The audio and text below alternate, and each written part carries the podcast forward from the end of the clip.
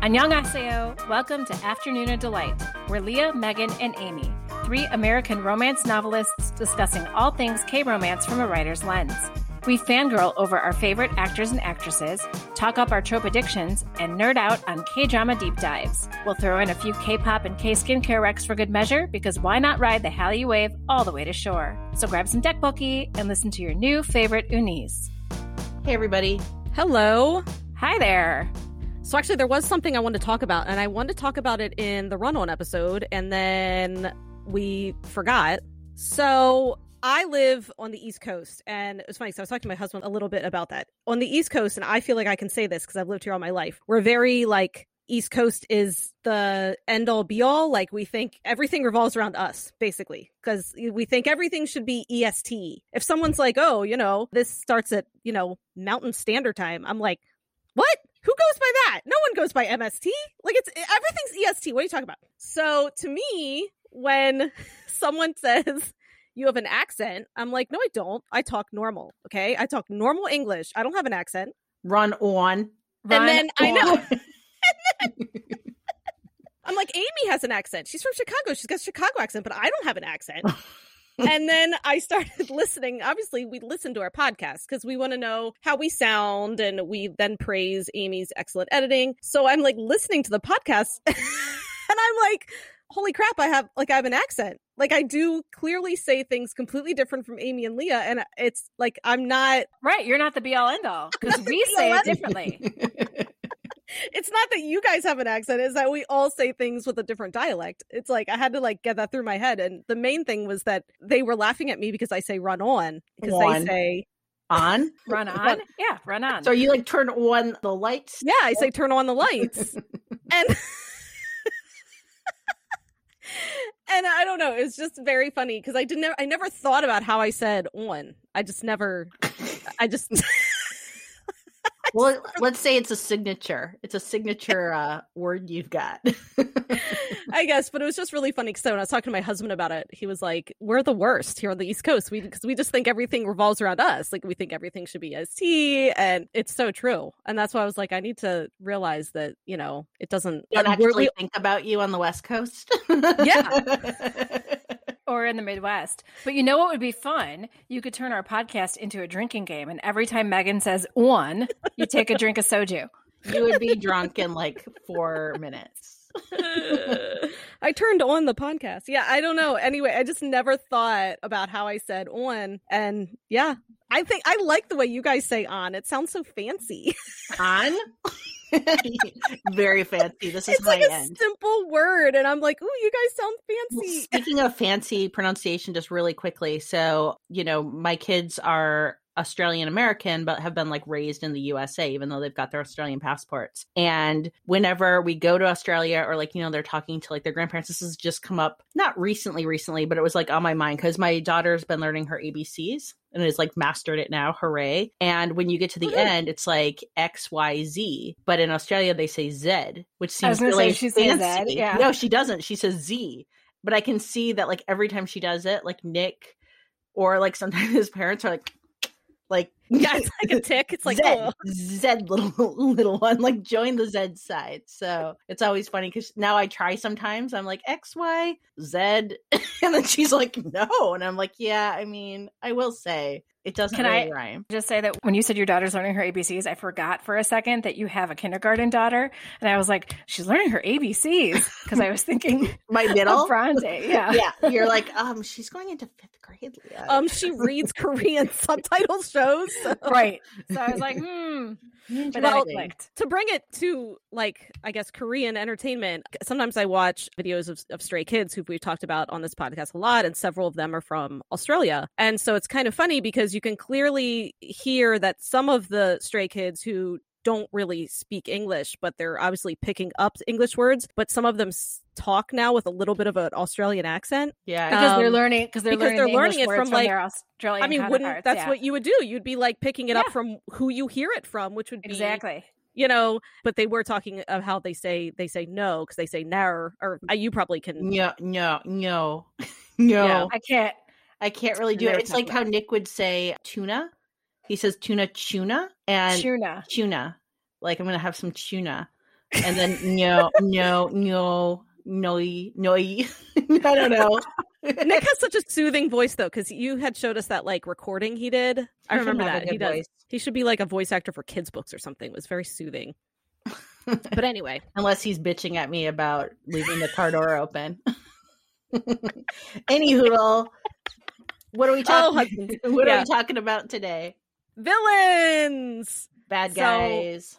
I have like almost chills to start this podcast. I'm very excited. I think K dramas do excellent villains, so let's get into it. Nothing makes a good drama great like a well rounded antagonist. Villains should always be written as heroes of their own story, so they need their own motivations and conflicts beyond just being bad or evil. Author Sacha Black wrote the book 13 Steps to Evil How to Craft Super Bad Villains. She penned five tips for creating believable villains, which will summarize so all of you listening have context on what criteria we here at Afternoon of Delight are using to highlight our favorite villains. Number one, understand their why. Why are they doing what they are doing? Typically, this is because of past experiences that color how they see the world. So maybe they have always believed their parents favored their older sibling, and so they justify their bad deeds as they're making things fair. Number two, motive and goal. The goal of the villain is what he wants. And usually it's something tangible, like a job as the CEO of the company or to be crowned king. The motive is why they want it, whether it's money or that they believe they're the rightful heir to the throne. Without a motive, there is no conflict. So think of this equation why plus motive equals villain's action, which in turn causes our hero's reaction. Three, make the conflict specific. What is the harm in the villain getting what he wants? It has to be important enough, i.e., mass casualties of innocents, for the hero to step in. Like, obviously, if the only harm is maybe he wants to like tear down some old building that no one cares about, that doesn't really matter. So, you want to make the conflict something very big and that people care about so that the audiences root for the hero. Number four, no tropes from cliches. Cliches would be old and tired details, while tropes are patterns that appear in your genre, such as a magic weapon in a fantasy or star-crossed lovers in a romance. Number five, make your villain unbeatable. No one wants to read or watch an easy victory, so make him an expert at something like a skilled fighter or technology genius. So, we're going to talk about three dramas today that gave us villains we felt were very worthy adversaries to our favorite heroes. So, please note we'll have spoilers upcoming for Lawless Lawyer, The King, Eternal Monarch, and Tale of the Nine Tailed. And before we get to it, a few friendly reminders. Make sure to subscribe wherever you like to listen so you don't miss an episode. And while you're at it, leave us a review and tell us something you liked about the show today. We aren't just here to talk to ourselves, so want to make sure we're giving you the content you enjoy. Also, follow us on Instagram at Afternoon of Delight Podcast for all the show ratings that don't make it on the pod, book recs, behind the scenes fun, and generally shameless fangirling. And if you want to message us about anything you heard on the show, email us at afternoonofdelightpodcast at gmail.com. So, I am going to talk about An Oh Ju, who is from Lawless Lawyer and was played by Choi Min Soo. So, to be honest, I've been waiting for this episode to discuss our favorite villains because after watching Lawless Lawyer, I could not get An Oh Ju out of my head. As much as I really did love the cast and as much as I loved Lee Joon-gi as the hero, Bong Sang Pil, the character who made the biggest impression on me was An Oju. So he is a toe sock wearing, dirty fighting, murdering, tattooed gangster who rises from the slums to the owner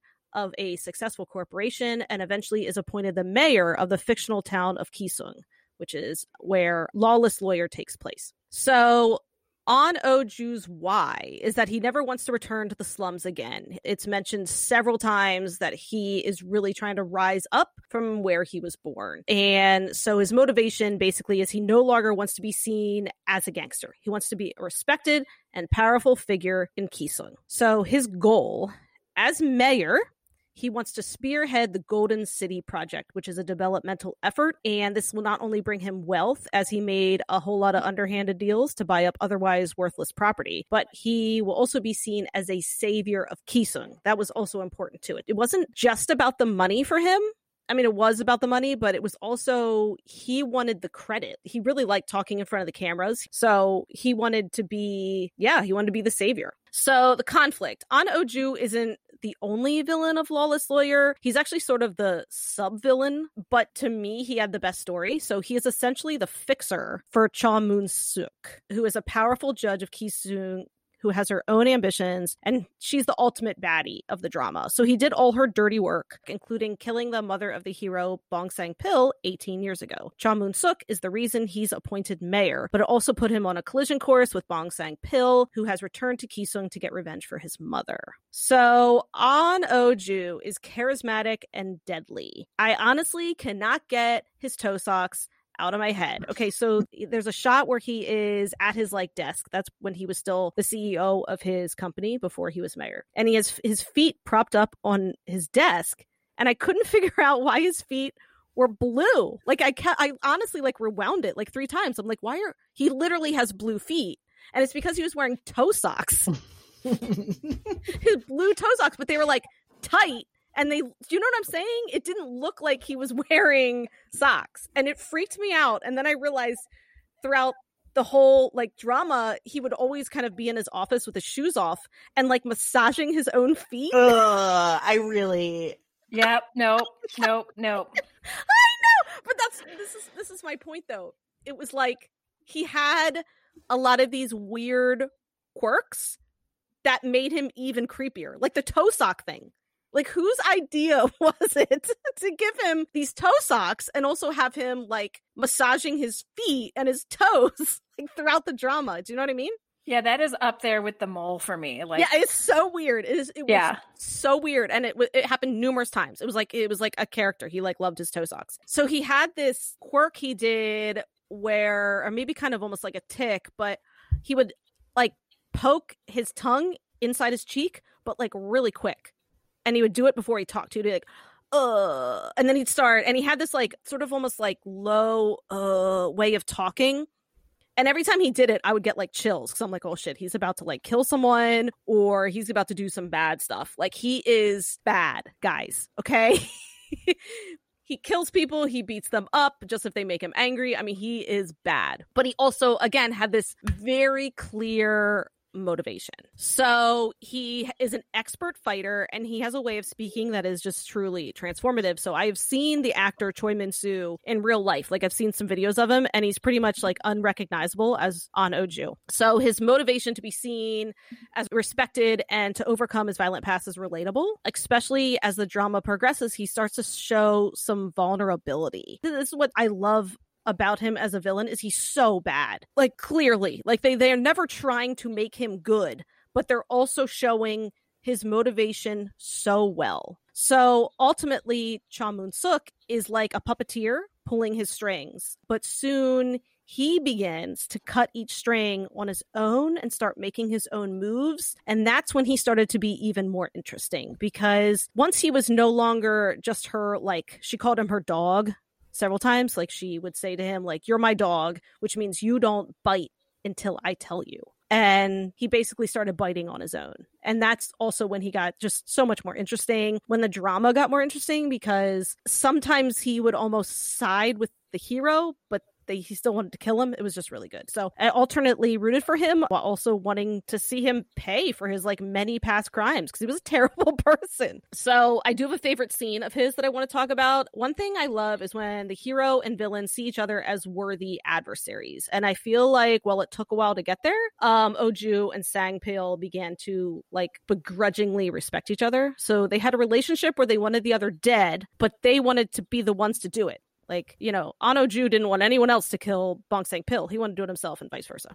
So there's a scene where Oju visits Sang Pil at the hospital while he's recovering from a stab wound. So it is a really tense scene. Both characters are tense, and I braced for a fight, worried for, you know, my Sang Pil, my hero, because he was already injured. And then suddenly the hospital lights go off and all the security cameras are shut down, and a bunch of black wearing gangsters invade the hospital and they're hired by Cha Moon Suk to take out Sang Pil and oh Oju, who are both there together. So the best part is that all the gangsters rush in the room and Sang Pil and oh Oju are just like sitting there and they kind of look at each other and it's just like they speak with their eyes and they're like, let's do it. And they fight side by side. So they take out all the gangsters. They refuse to be killed by anyone else. They take out the gangsters one by one. And I mean, it's like dirty, violent. It's an amazing action scene because like Sang Pil's still in his like, I don't know, his hospital stuff.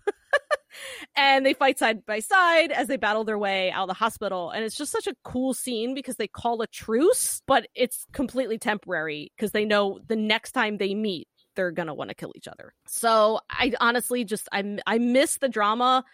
I'm not going to tell you what happens to Ano Ju at the end. I really think the drama is worth watching just for one of the best villains in K drama that I've seen. I love when a villain and a hero are forced to team up. You know, it makes me think of like Kylo Ren and Rey having to team up in whatever the name of the last Star Wars movie is.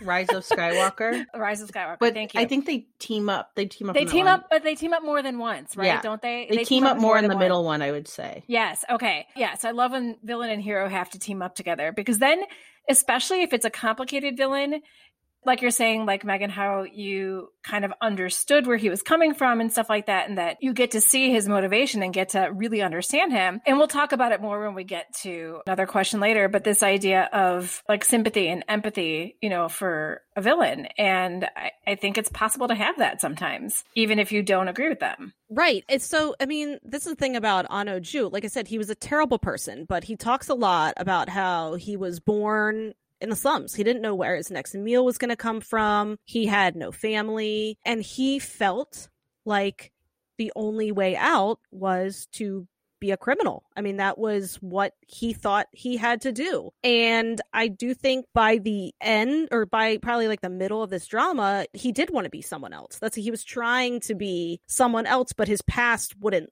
let him because he had done so many terrible things in his past and he was still doing terrible things. Like, Right, right. I think he was he was a little bit in denial, but I still felt for him because there was a point in the drama where he was completely beaten down and had kind of no one, but he was still like, I'm going to fight for myself. Like, I'm going to make my own moves. And I kind of love that too when he was like, I'm not going to be anyone's dog anymore. You know, I'm my own man. So that's why I felt so conflicted because I was like, I want you to die and like, or at Right. least like go to jail. But I also, uh, like that's that's just why I just felt so like a lot of times when I'm watching dramas, when they keep showing scenes of the villains, sometimes I'm like, uh, another like scene where a villain's like, you know, steepling his fingers in his office, plotting. And you know, I kind of like I feel like those are really repetitious. But the thing with Ano Ju is I was like, show more of him. I actually want more of the villain because he was making like he was making moves. It wasn't just like him in an he was just so compelling. And so hats off to Choi Min Soo, who played him, because he played the heck out of the character. Like, if you would just watch some clips, you'd see what I mean about the guy's like facial ticks. Like, ah, just so freaking fascinating. So, yeah, anyway. So, my question Oju was fighting for something he never had respect and power, while many villains fight not to lose what they already have. So, what do you think is more compelling? Fighting for something or fighting not to lose something? Okay, so I think fighting for something they never had because they have this delusion that all will be right with their world if they just have this one thing. You know, the idea of like the grass is always greener. And I feel like that is even more motivating than fighting not to lose what they already have because a lot of times if villains have something worthwhile they likely got it through nefarious means in the first place like i think about lee jae kyung from my love from the star which Megan, I know you haven't seen it, so I won't talk too much about that. We are going to do a deep dive on that. But he was fighting to keep his place as CEO. But once you see the drama, you see that he only got there by doing some unspeakable things anyway. So that made him sort of one note for me. You know, he was never truly deserving of what he was fighting for. And because of that, the motivation kind of falls flat to me compared to fighting for what a villain has never had. Because at the end, when the villain is hopefully vanquished, it's all the more satisfying that he or she basically never gets to taste that sweet success that they think they deserve. Like kind of like what you're saying about Anoju, you know, this pulling yourself up from the bootstraps kind of mentality, but in the wrong way. And so you know that this person was kind of, you know, pushed into this life, but you feel for them, like you've been saying, but then they keep doing these horrible, horrible things. And at the end, it's like, it's a victory that they lose, but it's also, you have a lot of emotion invested in it. So for me, I'm going to take another tact, which although I really appreciate Amy what you said and think that there's a lot of merit to it, like when I was thinking about this question, I think what hit me was more the losing what they had, probably because we did do a healer deep dive somewhat recently, and it was making me think a bit about Moon Sik who I thought was a really great villain. And I think that, like, you know, you had touched on this with my love from another star too, but that idea that, you know, here's a person who basically made a deal with the devil, so to speak, and in doing so gained everything that he could have ever wanted from fame to respect to the woman he had always loved, except the fact that that entire thing was built on a lie. And then when you start pulling on the house of cards, the whole thing begins to tumble. And I kind of like that desperation of like, you've done so much and compromised so much that, you know, at that point, you're willing to do unthinkable things to like keep it all together. And, you know, in Healer's case, would be like Moon Sik willing to you know, keep a sociopathic toady on the payroll with an evil g- giggle who likes to try to murder young girls in elevators. So, yeah, I mean, I think honestly, at the end of the day, my real answer to the question is probably it just depends on the villain and like what their journey yeah. is. But, you know, Moonsik had jumped out at me as somebody who I thought was like a complicated villain that I had enjoyed just because, yeah, I don't think I like found him fun to watch, kind of Megan, like how you were talking about you relished seeing the villain. I don't know if I relished seeing someone like Moonsik. It was just more that like I felt like he was deeply effed up and complicated. and so yes, interesting to watch in that case, even though like there was no part of me that like liked him or was rooting for him. I totally agree with what you're saying is that it depends on the villain and how they're portrayed. And in Moonsik's case, 100% agree that he was a fantastic villain, clawing at anything to keep what he had. Yeah, I do think it's how they're portrayed. Whereas in My Love from the Star, the way that that villain was portrayed, he never seemed in danger of losing anything, mm-hmm. yet he was still getting everybody out of his way who could possibly be in his way, kind of thing. Yeah, he was much um, more one note. Yeah. I always love the desperation. Like when the villain is like, either he feels what he wants is like just within his grasp and he just has to make like one last desperate grab, or he knows he's about, or she is about to lose it and they do like one last desperate act. That's always kind of my favorite moment. I was waiting for it in Into the Ring, which I just finished, and I got it in the last episode, and it did feel good. I just always love when they're yeah when they're desperate. Now let me that makes me sound like a psychopath, but whatever. No, I think it's I think it's a well portrayed villain when it's that situation. Yeah. So absolutely again, Lawless Lawyer is a really great drama. The romance is most definitely like a subplot, but it was fine. It just wasn't it didn't like give me a lot of feels or anything. But I loved, love, love Lee Joon-gi as Bong Sang-pil. And like I said, if you want just an amazing complicated villain. Check it out. And not to get all into the recent tea but i'm wondering when you're talking about like the fact that the romance was kind of lacking this was the drama that Seo Ye-ji was doing during the whole you know whatever went down that we don't really know or need to know about between her and kim jung hyun yeah i'm almost positive this is the drama she was filming. And i mean it was just uh, like i said it was okay but I didn't feel like either of them were all in on that romance. The the care, I feel like they were just like, oh, we're supposed to be together because the script says so. Okay, like you know what I mean? It wasn't. It just wasn't that exciting. But it was again, it was fine. Like it's not like I disliked the romance. Does that make sense? It just didn't yeah. like make me have all these feels. They tried to like put some faded bits into it that just fell flat. You know, I don't know. I feel like the faded has been played so hard that sometimes right.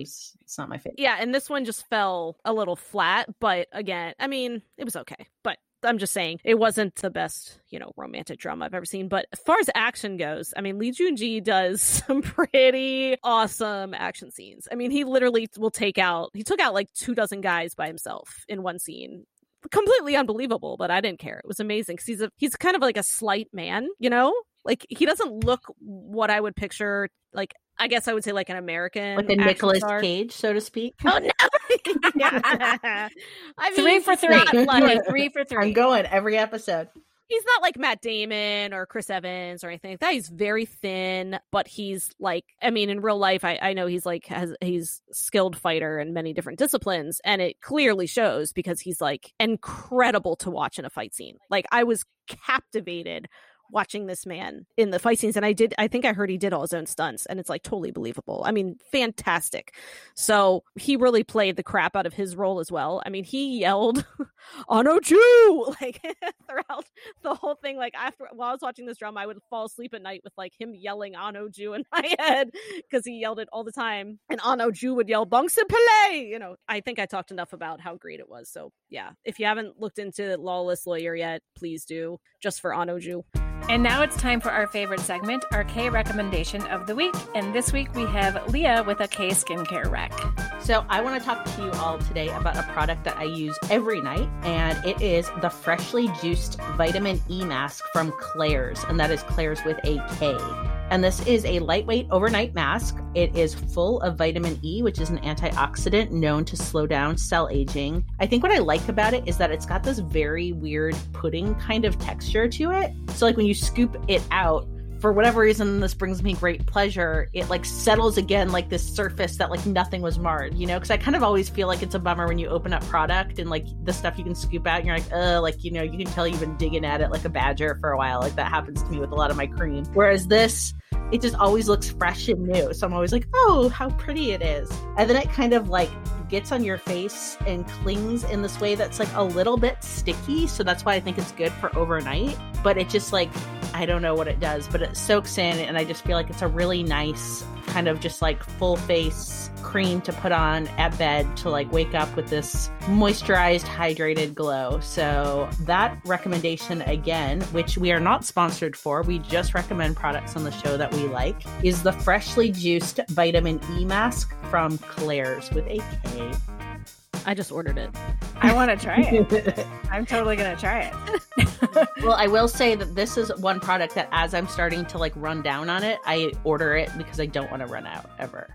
So, our next villain that we are going to be talking about is Lee Rim from The King Eternal Monarch, played expertly by the fabulous Lee Jung Jin. As you've probably gathered from previous episodes of the pod, I love this drama and have been dying to talk about it in any way, shape, or form. We have a deep dive coming up, and I also mentioned this drama on our most recent snack where we talked about endings we wanted to rewrite. And I'm so thrilled to get to talk about one fantastic part of King today, which is our villain. Also, Lee Jung Jin plays two roles in this drama because there's doppelgangers and we've got parallel universes. So, one is the villain, Lee Rim, who is the former king's illegitimate brother in the kingdom of Korea with a C, and his doppelganger, Lee Sung Jae, a man in a catatonic vegetative state in our universe's Republic of Korea with a K. Not only is he playing this excellent villain, but he's playing two roles for much of the drama. So, hats off to him. So let's talk about Lee Rim's why.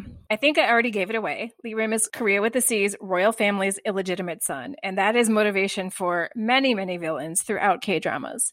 He can't stand to see his brother, and this is Lee Min Ho's character's father at first. So Lee Rim is the king, Lee Min Ho, it's his uncle. So he can't stand to see his brother as king, not only because he covets the title, but also because he covets a magical flute called the Man Pasik which can repel enemies bring prosperous weather, cure diseases, etc. It's a very powerful magical flute. And according to a confession from our villain in the first episode, the flute only appears once every 20 years to bring peace and prosperity to the world. But since the sitting king seemed to not believe in the flute's magic, Lee Rim murdered his brother to take the flute and the kingdom for himself. He tells us all of this while in a police interrogation room in our Republic of Korea, where he claims to have been born in 1951, yet only looks like he is 40 years old because the flute also keeps him from aging normally. So we now know that there is an element of time travel or slowing time down as far as the flute's powers. Basically, Lee Rim's why is very, very clear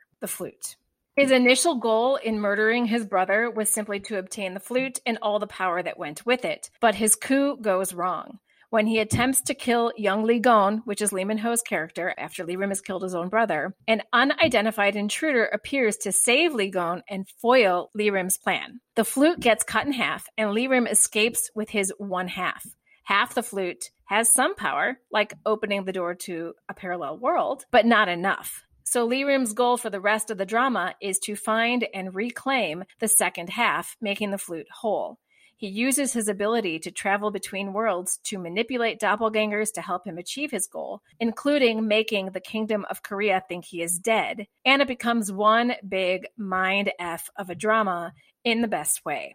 But of course, we've got some conflict for the villain. Grown up Lee Gon is now king, and for 25 years, he's been obsessed with finding out who saved him that fateful night that his father was murdered by his uncle Lee Rim. He thinks it's our heroine, Jung Taeol, played by the ass kicking Kim Go Eun, because her ID badge was left at the scene when he was rescued. The only problem is that his life was saved back in 1993, and when he finally meets up with Taeol in her Korea, Republic of Korea with a K, after he first passes through the bamboo forest gates, she's right around his current age in present day, which should be impossible unless time travel is involved. A big old hot math nerd, Lee Gon continues to investigate and try to figure out how he and Tae-eul are connected, and in doing so, uncovers that his murderous uncle isn't exactly dead and that he is planning to stage another coup. But this time, Lee Gon vows to stop him. And as far as what the harm would be in letting Lee Rim get what he wants, if we, you know, think about the criteria for a villain and what would be the harm in letting him get what he wants,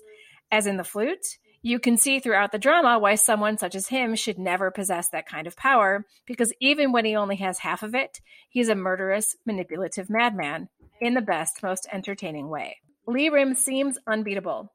He's been using the flute for 25 years and supplanting doppelgangers where he needs them. He's been a virtual ghost up until present day, carefully and methodically planning to take what he lost in his first attempt at the coup. Even when Lee Gon and Lee Rim come face to face in the streets of Busan, the bad guy is right there and should be captured on sight.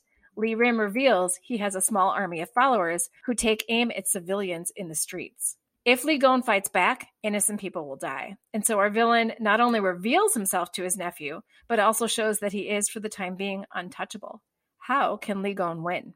And my favorite scene kind of goes along with this idea of Lee Rim being unstoppable. And it's the one that I just mentioned. When Lee Gon is atop his horse Maximus, because of course that is his horse's name, and I love him atop his big white steed. It's nighttime, it's snowing. His security detail has guns pointed at Lee Rim and his goons. It's so tense, and I think such a huge turning point for Lee Min Ho's character in realizing how bad things truly are and how far he will need to go to beat his uncle. So this face off in the street, ooh, I just said face off. not face off with John Travolta and Nick Cage. But the face off in the street is really, really tense and really beautifully shot. You know, we'll talk a lot about the cinematography of The King Eternal Monarch, but I just love this scene because you're like, oh my gosh, the drama can end right here. Like they can beat the bad guy. And you find out that the bad guy has been planning his revenge and getting what he wants for 25 years. And he's got a lot of tricks up his sleeve. So I know that you've both seen this drama. So I know you both know who Lee Rim is. And I think Lee Jung Jin, the actor, aside from being fabulous at portraying a villain, is also a very good looking villain. And so I was thinking, what makes a stronger bad guy or gal? A handsome or beautiful villain like Lee Rim, or someone harder to look at, like, say, someone with a big hairy mole on their neck?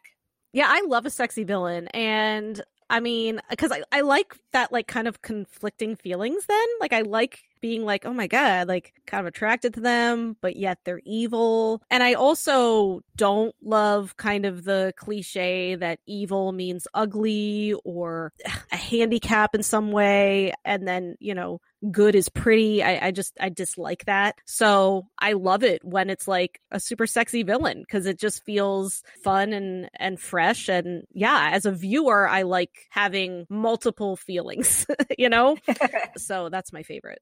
Yeah, and I agree with all of that, Megan. Personally, I was still kind of set to go with like the healer's elder just because it was a leading question and you know, that mole that mole of horror really like lives on for me. But okay. So then I started watching a K-drama called Strangers from Hell which I will be talking about a little bit more on the show. And this is not a spoiler. This is essentially the drama. Lee Dong Wook plays a serial killing psychopathic dentist who dabbles in cannibalism. And y'all, like, Lee Dong Wook is hot just objectively hot and we have seen him in many dramas now and we i think can all concur he is hot however he is still hot even when he is plucking up raw strips of human flesh with metal chopsticks and placing them between his perfectly red lips. And with that, my mind was fucked. And I am going to say that good looking villains mess me up because this drama he is so evil and it's still like hot ass ethereal Lee Dong Wook and like I feel like my brain is just completely scrambled eggs right now. So that's my thought too. Like I like a sexy villain, but I think it makes the whole villain thing even more complex because how is it okay for me to be attracted to this person when they are doing such terrible things? And this was me, and I can't wait till we get to our deep dive because this was me the whole way through watching Suspicious Partner because the extreme talent that is Dong Ha, like I can't even tell you. He was so methodically bad and murdery. And all I could think the whole time watching the drama is, I want to see this guy as a romantic hero. So I have a thing for sexy villains, but yeah, it makes it a lot more complex because then I'm like, what is the matter with me that he can do these terrible things? And I'm still like, you are hot when you do those things. Here's one thing that this I, I, just remember this in this conversation, which is I think that what we are all talking about though is essentially like, we're not talking about these becoming like anti-heroes. Like we are recognizing no. that they are villains in this role. Like they may be hot and we may be attracted to them, but they are bad. And so even if they're hot, we're not rooting for them because what this is reminding no. me of is a book that I know I read, and I'm not sure if either of you read, which was called Push by Claire Wallace. And this was a new adult book that came out around the time that we debuted. And I made the, you tell me everything about yeah, it. I made you tell me, and I wouldn't read it. so I'm going to talk about it just really quickly because I want to make this point because I think this is an important distinction. Is in this book, the hero is someone named David, who is very cool, collected, sexy, and all six of his last previous girlfriends have disappeared without a trace. And we find out that David is a fucking serial killer that murders his girlfriends by binding them up and pushing them off bridges to their death. Spoiler alert. and at the end of this book, because it is a two parter, the heroine essentially loves the hero so much that in some ways she is complicit in her own, you know, we know because there's a sequel that she's going to somehow make it but at the end she's pushed off the bridge and as she falls into the abyss she looks up at her beloved's face who is realizing at that moment while still smiling because he's happy to be murdering that he is sad because you know she's not like all the other girls and maybe he like doesn't want her dead at the bottom of the river. I don't know. Anyway i just want to say that like this book made me feel upset not because i felt like that isn't a story to tell like there's also like you know you which is out. And i will say that like i have unfortunately found like spooky weird parts of the internet where people like lust after you know the hero in you who is also a serial killer. Yes. that's a big f no for me but it's an interesting like i really enjoyed you as a show. I really enjoyed you as a book even more.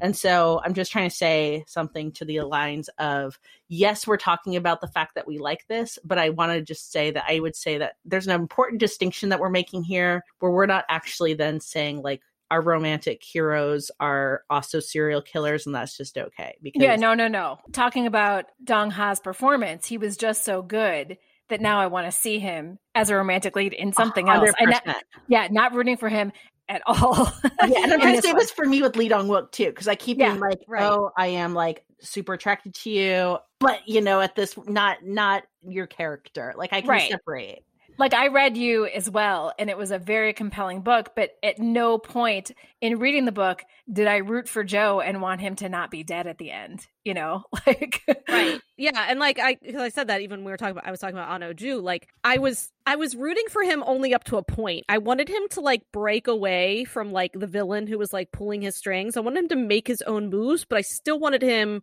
to suffer, but I just wanted more for him to suffer for like just the things he did, if that makes sense. Like, but I certainly am with you, Leah and Amy. I mean, I remember us talking about that book way back when it came out, which I just looked. I think it was like 2017. No, no, no, earlier, like 2014. You're right. It came out in 2014. Her last book came out in 2017. Anyway, I remember talking about that, and yeah, that's not that's not my jam. Like, but I just remember like, and look, full disclosure, like I got into it a little bit with the author, like behind the scenes about the book because we were in a writers group together and I don't know this writer and, you know, they could be a great person. So I'm not trying to like disparage them, but we did have a debate and the debate kind of came down to me being like, look, this is being marketed as a romance and I'm having a hard time. This is being marketed as a romance. If this was being marketed as a psychological thriller, all set with that. But like for me, I just want to like point out that this feels really problematic that we're, you know, I was given an arc for it and then told it was like a romance. And I was like, no, no, no, no, no. Like he literally is a murderer. And then like the argument was kind of like, but can't bad feel so good? And I'm like, absolutely, but it's not a romance. Right. It's not Yeah. romance. yeah, and the cover is like a clinch cover, and it still is. So you know what I mean, like a two people. It's a man and a woman like almost kissing, so it's clearly marketed as romance. So yeah, nope, that's not for me. But I mean, I love a good villain, but we want we want a good villain because a good villain makes our hero even better as well. Exactly. Like a good villain is going to make like Lee Rim was fantastic, and he was a great adversary for Lee Gon, and I liked Lee Rim because he was very smart. Very, very smart. As much as sometimes when I'm watching a show, I'm like, "Oh, why can't the why can't the villain be stupid so the hero can win?" Um, but that's not really what we want. We want to, like, again, as I was, I read at the beginning of the podcast, Sacha Black said, "You got to make your villain a little bit unbeatable. He can't just like fall with, you know, one like little punch or something like that, or one little, I don't know, something else that is a battle, like a computer keyboard click. I don't know. You gotta, you know, it has to be, he has to be somewhat unbeatable, and Lee, Lee Rim was that. And Lee Rim being unbeatable helped elevate Lee Gon to much badassery in the later episodes of the drama. Correct. That's yeah. We got the best scenes because Lee Rim was such a good villain. Because Yes. it, it did. You're right. It made because I I said at the beginning that the villain's actions are what make the hero react usually. So that's the thing. Lee, Lee Gon's reactions were so amazing because Lee Rim had the great actions first. Who writer speak? There you go. So, okay, for me, I ended up going with a bad guy that is a little bit one note, but I feel like I'm compelled to defend my choice as well. So, I am going with the villain, Lee Terry, played by Lee Ryong, and that is Imugi from Tale of the Nine Tailed. Bringing. We haven't said a Moogie in so We long. haven't, and that's where I was like. I was going along on this other track, and then I'm like, you know what? Now let's Speaking do it. of villains that like I could get it with, let's go back to Imugi. Let's so, do it. So Amugi, for those of you who have not watched Tale of the Nine Tailed or may not under like may not know, because I had to learn that you know it's part of Korean mythology. They are serpentine creatures who look quite a lot like dragons, except they're more like serpenty. They're not real dragons, and they must survive 1,000 years before they can ascend to become a true dragon. In Korean mythology, they're described essentially as dragons in training. But our tale of the nine tailed Amugi wasn't always this like serpenty dragon in waiting. Here's the tea about him. Back at the end of the Silla dynasty, there was a noble family who had a ninth son. However, the baby was born deformed and they abandoned it by throwing it into a cave where plague victims were kept. So nice all around. We have a cave full of plague victims and we're just going to throw a baby in there. Things get better or worse because the baby was eaten in the cave by the plague victims in an act of cannibalism. So time goes on. The plague victims apparently were not sustained much by the baby and they die, and the cave becomes a tomb. The baby boy's soul is then reborn in the cave as some sort of a white snake, and the people who saw it started calling it the Mugi. And so basically, this sad little boo was reborn as a spiritual snake being who tried to become a divine dragon, but failed for some convoluted reasons. So I'm not sure if you all picked up in the show why it hasn't ascended into a real dragon. I've read some things that like Amugis like cannot be seen by humans if they're seen in that thousand year period. Then they cannot ascend. I don't really know because as we see in our episode of the Nine Tailed nine WTFs and nine hell yeahs, there were many WTFs and much of a Mugi is tied up into these WTFs. So I don't really know what's going on with a Mugi and why it's not a dragon. Let's just roll with the fact that like at this point the why is that a Mugi's been through some shit. Now, now he's basically just a corrupted demonic serpent being. He was a cannibalized baby that became a serpent who couldn't ascend to become a dragon, but he knows he's better than that. Deep down, he feels he is meant for greatness.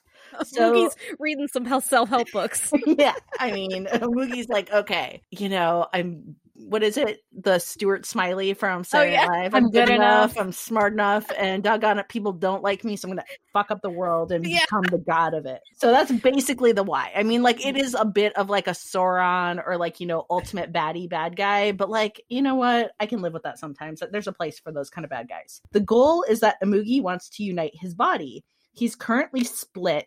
This is a whole other thing. So if you don't know, go listen to the other podcast or saddle up and watch the drama. So 90% of himself is in this male body that is calling himself the intern Terry. And then 10% of his body is lodged in the body of Gia, who is the heroine of of the Nine Tailed. He wants the nine tailed fox or Gumiho, Lee Yeon, to sacrifice his mountain god body to save Gia. Then Amugi will get that god bod and have all the power, rule the world, and everything will be death and plague and suffering, just like Amugi likes it. God, Bod. So- Godbot is my new favorite thing. oh my God, Leah. Thank you. I'm glad you appreciate this. I, I appreciate it so much. So the conflict is that he's a fast-growing, immortal being of pure evil who is currently moonlighting as an intern named Terry for a ghost hunter type television show where his son Bay is the heroine and does not know for most of the drama that she has part of his body inside of her. So he wants to be able to go around and keep doing his evil world-ending biz, but keeps getting roped into company dinners.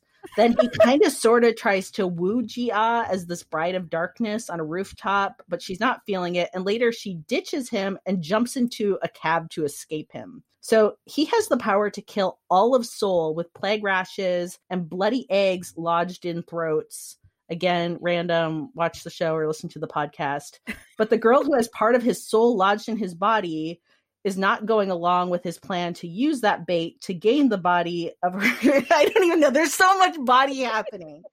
And basically, she just can hail a cab to like escape his clutches. Like, what I'm trying to say is he's supposed to have so much power. And then she's like, ugh, like, intern, not feeling this right. Oh, and then she like starts to be like, oh, you're kind of the bad guy. Like, there's some, like, I kind of know you're a Moogie. I'm gonna just get in this cab, and Moogie's like, "Oh, well, she got in the cab, so shit, he's out of here." I just have Um, to say, I've seen this drama and I'm still a little lost right now because it's so much WTF free. I'm kidding, but like I'm not. Like No, just, no, I know. So, and I'm kidding actually, because Amugi's real conflict is that he hates the shit out of Lee Yeon, who beat him once 600 years ago and seems like the only being on Earth that could be capable of beating him again. Lee Yeon also values human life. So Amugi just decides that, you know, what he's going to do is fuck up everyone in Seoul. And there's going to be plagues of hives and bloody eggs and throats. And Lee Yeon is going to have to like fix that. we don't need to know the why. We don't need to know why there's eggs in throats. We just know we gotta fix it. So anyway, my favorite scene is literally anything that just has intern Amugi with his blank-eyed, creepy smile and bowl cut, wearing a lanyard and being bossed around by his son Bay, who has part of his soul lodged in her body. Just anytime that happens, I'm into it. Again, we all know if well, we don't all. I don't know where if a listener has listened to the past podcasts or not, but Tale of the Nine Tail is one of the most batshit dramas that I've seen to date, nay, the most batshit. And I urge you all to go back and listen to our nine WTFs and nine hell yeahs from this drama because honestly, I think it's still one of my favorite podcasts, and I still don't know if it even makes sense. I remember when Amy edited she's like, I had to edit out like a solid 10 minutes of wheezing because we were laughing so, So hard. hard. I remember I I mean I almost peed. I was I was dying laughing because like I I was like confusing myself. Like while we No, were trying to describe it. back. It's basically the bad guy wants bodies and he is in bodies and there's just lots of like I need to get this body back to my body so that I can get this other body. And even though 80% of his spirit or soul is in Terry's body, it seems that the 20% that's in Gia is the more powerful, which we find out like later on, Yeah. which makes zero sense. Yeah. Anyway, go back and listen to that. But here's my question is that when a villain has a sad origin story, does it make them more sympathetic? Do you agree with the idea that villains are made, not born? I do love a good origin story. I do think if it's a sad origin story that I will possibly have some sympathy for the villain. I don't find Imugi's origin story to be, even though he was eaten, I don't find his origin story to be enough to make me emote for him. But I really do love a good origin story. And I do think it makes a villain more sympathetic when we do know where they kind of came from. It doesn't excuse their villainy, but when you know why a villain is the way he or she is, you do, or at least I do, tend to sympathize more if and only if their origin gives us a glimpse into the person not being a villain, but sort of forced into it, like kind of what Megan was talking about with Lawless Lawyer, if that makes sense. Lee Rim in King is a great villain and has great motivation for being the villain that he is, but I in no way sympathize with him because no one did him dirty in order to turn him that way. He was just the jealous bastard who wanted what was never rightfully his and went to, you know, all lengths to get it and killed lots of people. So, yeah, I do love a good origin story. It won't always make me sympathize with the villain, but if it is an emotional origin story, then sure, I'll have some emotion invested in it, but I still don't excuse their their villainous acts. K dramas love they love their bastards. like we get They do. so many dramas with like evil bastard children that grow up to be evil bastard adults. Anyway, yeah, I mean, I love a good origin story. I love in either dramas or I think it's done a lot in American movies, uh, American like horror or whatever, where they'll show kind of the turning point on why the villain kind of turned bad. Like usually there's kind of like one sort of catalyst, even I mean, or a series of things that led up to it. And I always love that. I I always do want to know a villain's motivation and showing maybe something that happened to them as kids or something like that. I mean, because there's a difference between sympathy and empathy. So I think I can like sympathize with a villain, but not feel what they are feeling. Right. You know what I mean? So I can like sympathize with their motivations, but also still want them to suffer for what they've done. As you were saying this, I just realized something which is interesting. So I wrote it down really fast so I didn't forget, but I guess you were done talking. So anyway, um, segue. One thing where the bastard is flipped really interesting though is in Crash Landing because Seri is the bastard, and instead of Yeah. becoming the villain, Oh, she's right. actually the hero, and like the true born brothers are actually the baddies. So that's You're of right. interesting. I, for, Yeah, I also, yeah. you haven't seen it yet. Also, Heirs. Oh, Lee yeah. Ho's character is a bastard as well, and he is not a villain. Good, good job, No, K dramas for being nice to the bastards. Yeah, so there we go. I'd say it's normally a convention, but yeah, like some when it flips, it can be yeah, it can be good. No would like a word. And yeah, I was thinking like I kind of wish we there's lots of things I wish happened in Tale of the Nine Tailed, but it would have been nice to have seen like a little bit of a flashback. We get Amugi's backstory just through like his deadpan delivery of his backstory. So yeah, I'd say that I wasn't having like a lot of emotional reaction. I do wish we kind of could have had some flashbacks of like, you know, the baby like zooming in on like the eye of the baby, like, oh no, like it's all going wrong for me. Um, I would have maybe felt a little worse, but like, yeah, that didn't hit me. A bad guy, not K drama land, but like a bad guy whose origin story has kind of always gotten to me. And it's not just because it's Tom Hardy, is Bane from Batman's The Dark Knight. I felt like he had a pretty good origin story for being a bad guy of, you know, being raised in this hellish prison in the desert and not being able to like see the light until he was an adult and then kind of like joining forces with like this other baddie is kind of like her protector and that's a time i could think that i had sympathy because of the backstory even though he was like a murderer in like modern times his Yeah. path was I adore Bane. Like I don't. I mean, Bane's terrible, and he Yeah, like blows it's like that problematic stadium, crush. Like I know that it's like in real life. Yeah. Leah like doesn't want to get with Bane, but like in Yeah. imagination life.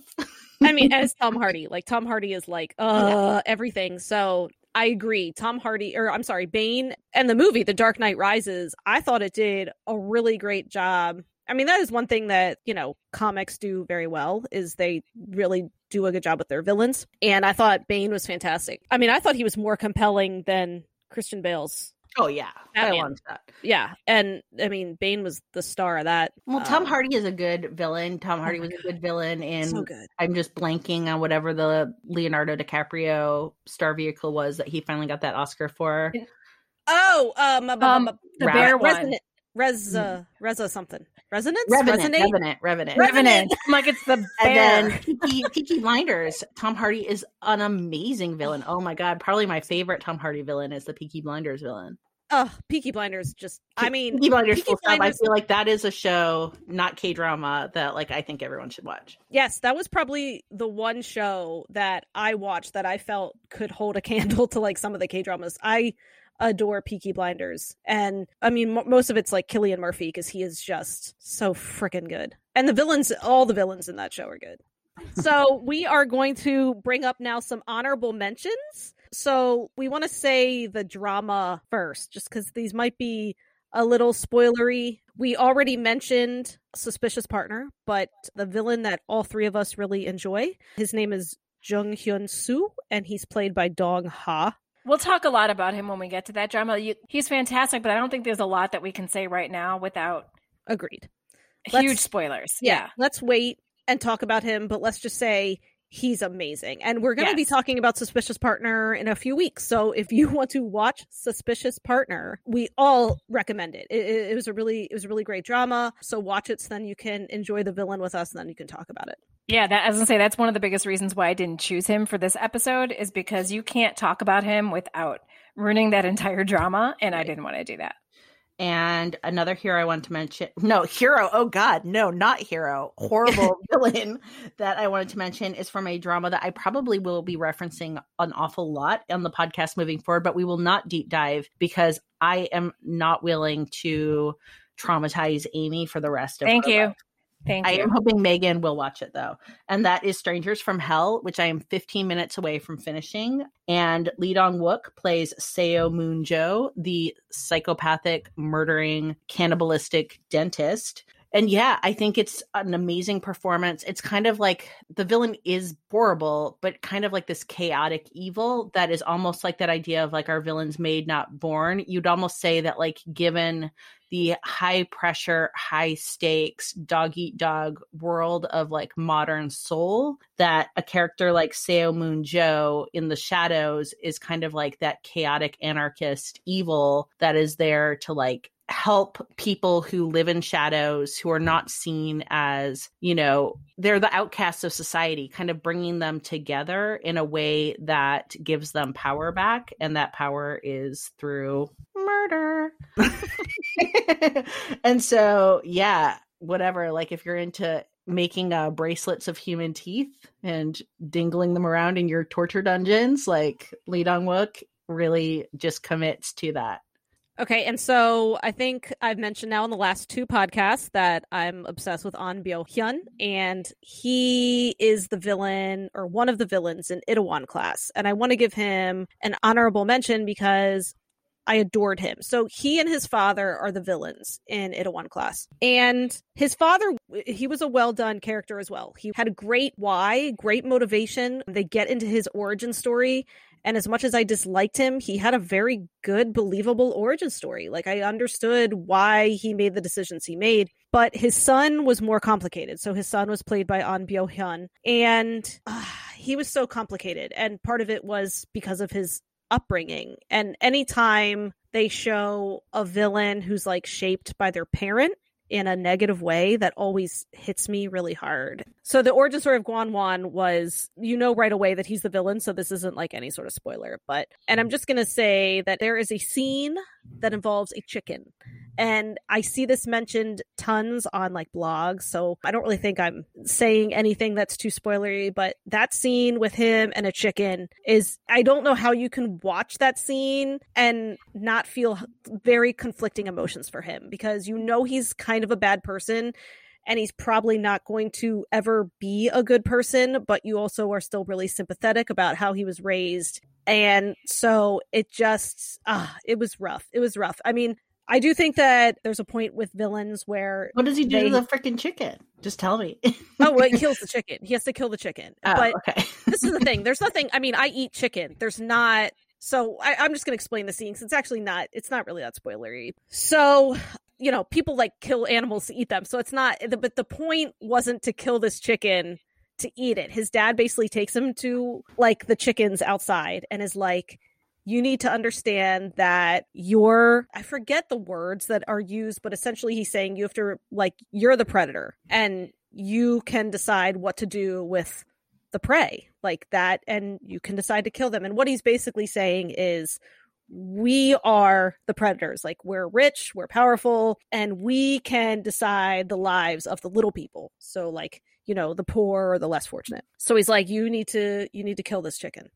If you want to be the CEO and you want to be my son you need to you need to kill this chicken. And he's he's a he's in high school at the time and he doesn't want to do it. I mean you could it, it, the scene is acted so well. He doesn't want to kill the chicken and it's really traumatizing and he does. I mean he like snaps the neck of the chicken and he like lets out this like agonized cry but he's like also trying to be tough. Like he's trying to be like yeah i can do this but it's also just a little desperate it's acted so well. It's just fantastic. So all throughout the drama, you're like, oh my god, like did you have a chance? But I always think that there's a point in the villain's life where they decide if they are going to kind of grow up. Like they, they there's a decision where okay, am I going to keep letting how I was raised dictate moving forward, or am I going to be a better person?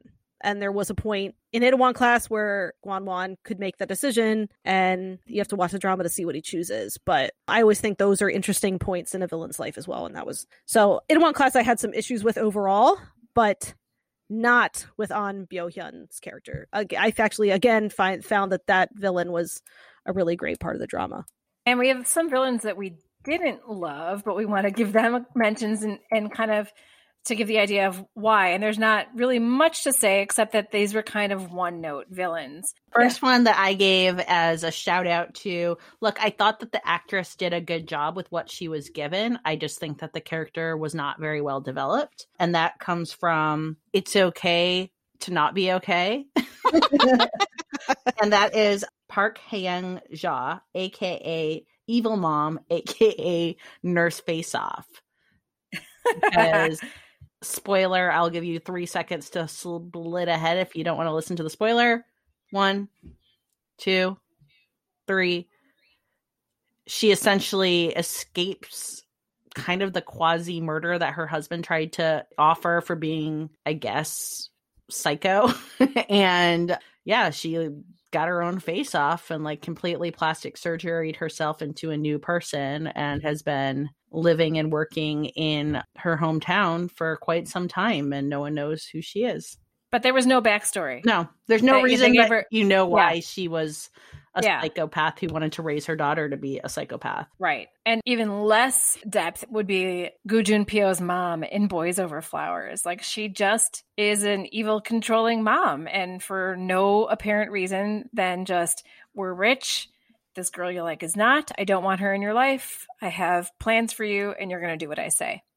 And no backstory, no reason why, and never ever shows affection for her son, even when he is in the hospital with amnesia. and okay, let's and just two, other point. Well, one other point to this that I do want to bring up is that we find out she's been hiding her comatose. Yes. Oh God, I forgot for yes. the entire show, and you know, Lee Min Ho thinks his dad is dead, but just kidding. He's just like comatose in the secret room. And then he like wakes up at the end. And the only time we see her and we assume that things have gotten better, she's like watching him on TV at one point, like coming into his own with her husband next to her on the couch, like laughing.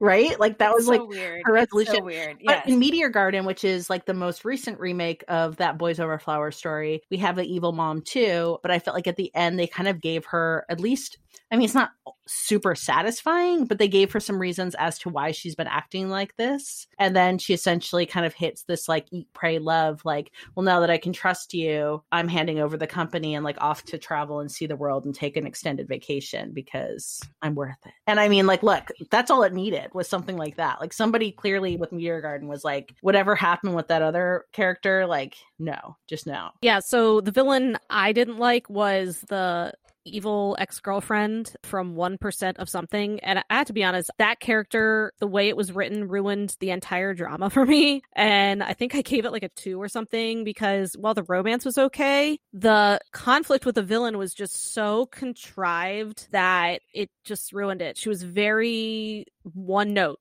She just wanted the hero back so they could like merge their companies but they didn't show anything of her she just kept showing up to the company being like let's get married and he was like no i don't want to and it, it, it was like really repetitive and then at one point she like I mean, I'm not. There's no point in me even saying spoiler. Like, in my opinion, the drama was uh, whatever. But she like kidnaps the heroine, and it's like so stupid.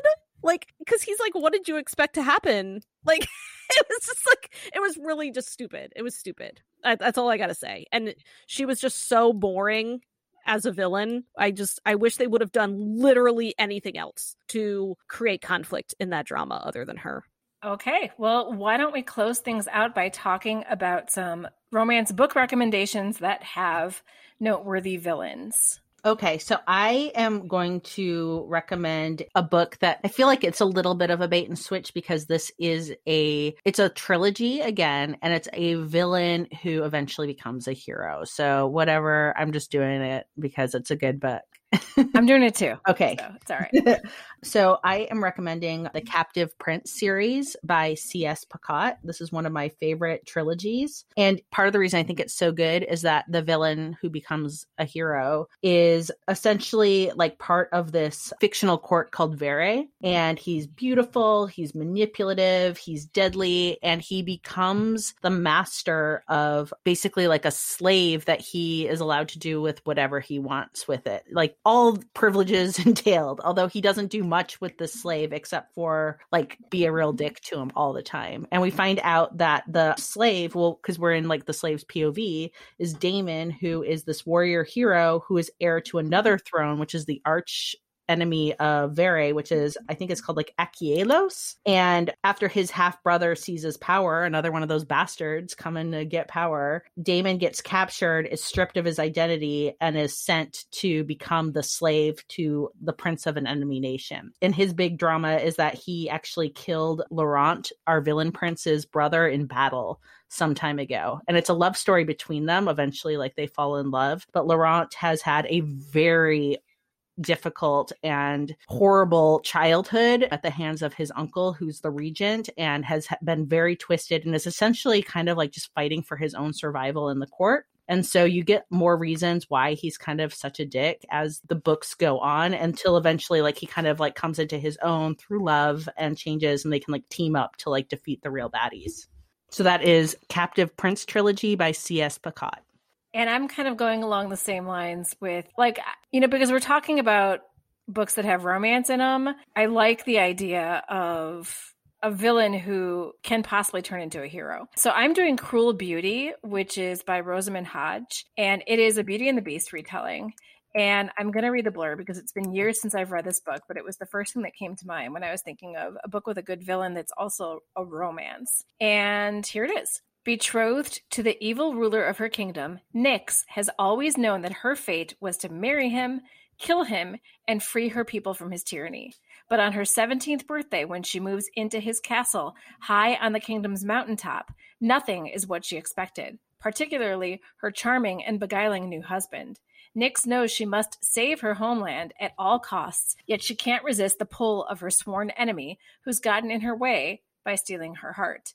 So, in this book, our heroine Nyx is promised to this beast that sort of lords over the kingdom that everybody's terrified of. She's promised to him when she is old enough to be wed in exchange for, I believe it is a sibling's life. So basically, her parents like trade her for another sibling. And she is raised to be an assassin because the whole kingdom is kind of being held captive and lots of bad stuff is going down because of this beast in this weird sort of haunted castle. And as soon as she turns 17, which is when she was supposed to be handed over to him, she has to willingly just go to him and marry him. And it is weird and twisted. I guess it is considered a teen novel because our heroine is 17, but it doesn't read like one to me. And Leah, I think you read it too, mm-hmm, so I, I hope you can agree that it, it is it doesn't read like a YA novel. It definitely has you guessing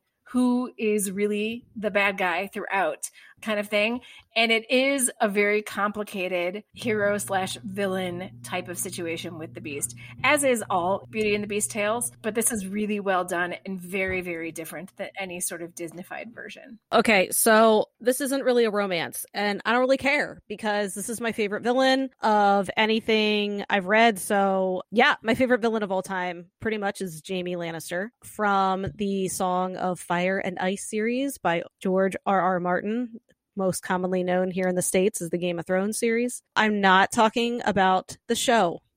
Okay? the show is like Voldemort.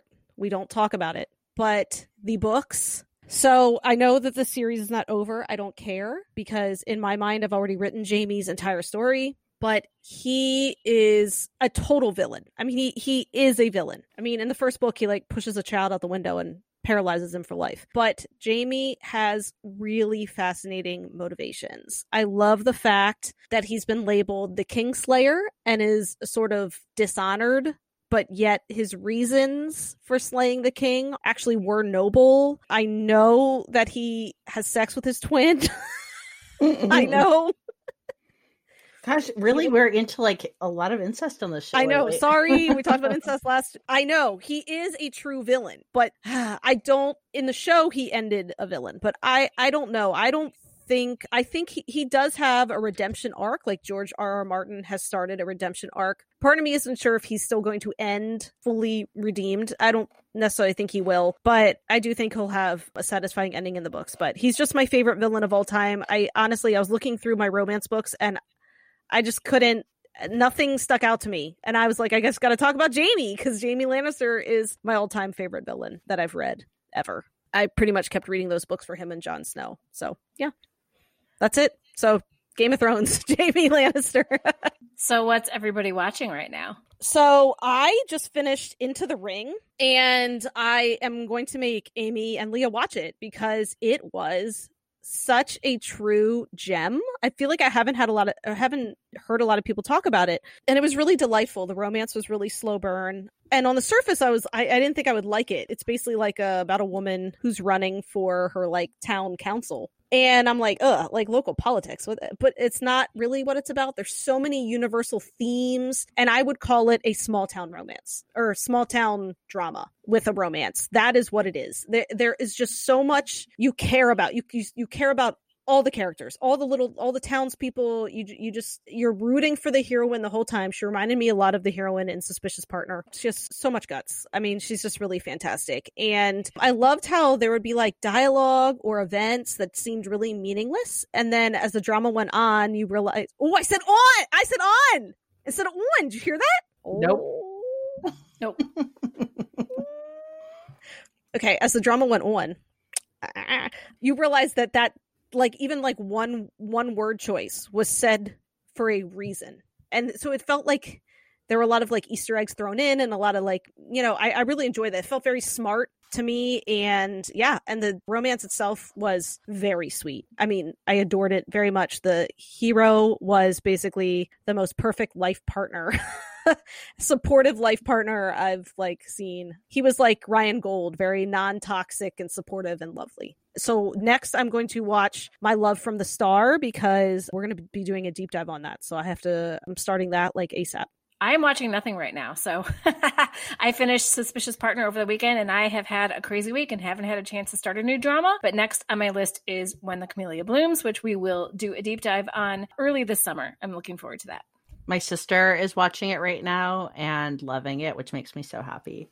Yay! So I have, like I said before, like 20 minutes maybe left on Strangers from Hell. And I'm just going to do like a quick bio of it because I think that we will not be deep diving it. But for those of you who do like psychological like thrillers, this is probably like up there with like the top of the tops. And so we just did a deep dive on Run On where we talked about the actor Siwan. So Siwan plays a young guy in his 20s who moves from the countryside to Seoul because his college friend offers him a job And while he's looking for a place to live, he really has like no money. He stumbles upon this place called Eden, which is a cheap hostel that shares the kitchen and bathroom with other residents. It is very, very tired. It has no air conditioning. It is very, very hot in Seoul. He's really not thrilled about the quality of the place or the other residents who seem rather abnormal, understatement such as his next door neighbor, Seo Moon Jo, who is a charismatic dentist who works and owns a very nice dental practice. So it seems very odd he's in this absolute shithole of a cheap hostel. Nevertheless, Siwan decides he's got no money. He's going to put up with everything for six months, save money to move out. However, shit starts to go down. Like some killing. like some killing. And then when this is over, I'm kind of debating. I do want to watch 100 Days My Prince, but I think Megan was up for that. So we might buddy watch that together. Amy has been wanting to watch Reply 1988, and we're talking about maybe doing a buddy watch about that in summer. So that I'm kind of kicking off for, you know, another bit. So I think right now it's either going to be for me Vincenzo getting on that bandwagon. I think it's called Misaeng which has Siwan again. I guess I'm turning into like a Siwan fangirl. And it also has Kang Ha Neul or Flower of Evil. So it's going to be one of those three. It's just going to depend on my mood. I think I might wait on Flower of Evil just because I just had a lot of murdering. And so right. I think I might I, go for not that Vincenzo doesn't, but it's a different kind of murdering when it's mafia. Right. Yeah, I think Flower of Evil, I heard it's fantastic, but I, I, think it's pretty intense. Whereas Vincenzo, I have heard has a I mean, has a lot of like humor, which I'm like as soon as I know the last episode is airing, I, I will watch Vincenzo. I'm all about it. I just want to be able to binge it because you know me. Yeah, I think we're really close. That's why I'm willing to jump in, but I'm not yeah. sure. So anyway, that's what I've got right now on the my drama list. I pulled it up to see. And next week, I am so excited. We are finally going to deep dive The King, Eternal Monarch. So I'm just, yeah, I'm talking about Lee Min Ho a lot these past couple of episodes, and I am enjoying it immensely. I can't wait to talk about Maximus and Woo Do Hwan. Those oh my are... gosh, Woo Do Hwan. Absolutely. Uh, so I'm gonna just like I hijacked her private life with Nam, Ma, Namugi. well, let let Amy have some Lee Min no, time. No, I know. Amy gets her. Waiting. Yeah, you're right. You're right. That's only fair. Uh, Amy gets to have her complete Lee Ho. But I, I mean, I did love him too. I mean, him on Maximus is just something else. And so, we'll talk about that next week. Yay! So that is it for today, everybody. Thanks for hanging with us. Annyeong. Annyeong. Kamsamnida. Thank you for listening to Afternoon of Delight. Make sure to subscribe for more great K romance conversation. And be sure to follow us on Instagram and Twitter at Afternoon of Delight Podcast for more information on our podcast, behind the scenes photos, and of course, pics of our favorite oppas and unnies. Annyeong!